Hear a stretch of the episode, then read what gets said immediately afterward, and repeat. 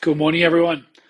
The concept of a truly inelastic and verifiably scarce digital asset is something that I believe remains alien to most humans on the planet at present, despite having existed for some 13 years already and being completely in the open.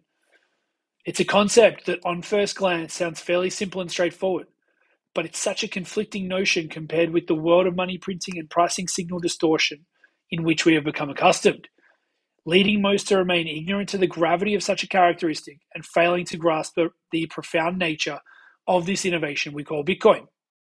We are products of a system that is predicated on the basis of infinite growth expectations, despite the obvious reality of living on a planet of finite resources. This system has distorted our perception of value altogether. We've become deeply confused about what is truly important and fundamental to sustain life, and have strayed a long way off the path as a result of a monetary system that gears our time preference, thus our behavior, to being increasingly short term orientated. I believe our time preference is predominantly to blame for the lack of understanding and appreciation for the characteristic of digital scarcity.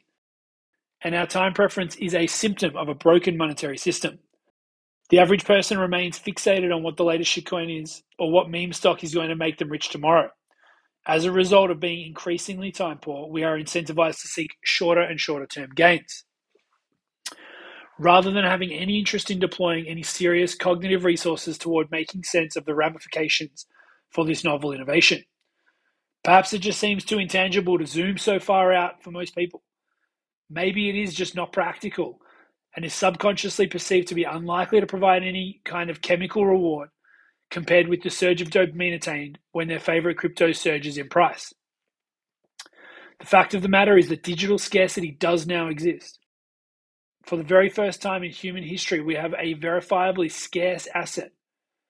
Not only does it exist, the majority of the supply has already been issued, which in itself is a crazy thing to realize. Bitcoin has only been running for 13 years, and already over 90% of total supply has been issued.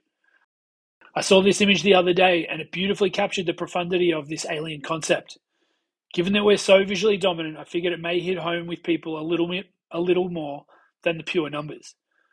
The image shows a circular pie chart split into 21 segments. 19 of the 21 are filled with orange, representing the already issued supply.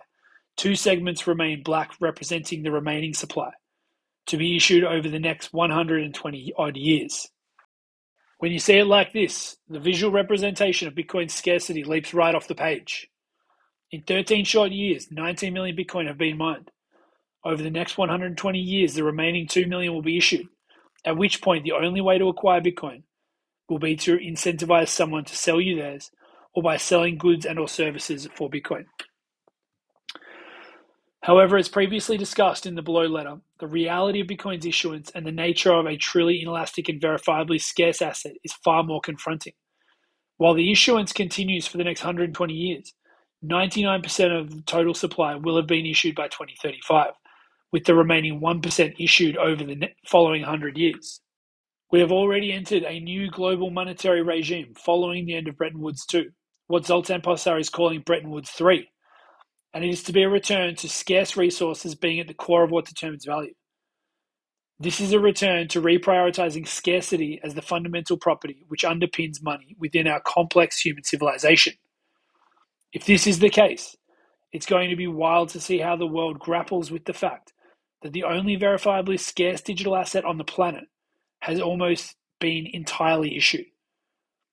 Perhaps it is in this moment that the gravity of true verifiable digital scarcity truly hits home. Time will tell. The race is on to accumulate as much as possible of the remaining 9% of Bitcoin supply in the next 13 years. No doubt by this time, the nature of money will have changed forever, and the realities of true scarcity likely begin to sink in. Grateful as ever to be alive to witness history in the making. Wishing you all well. Hope you have a great start to your week. I'll talk to everyone tomorrow.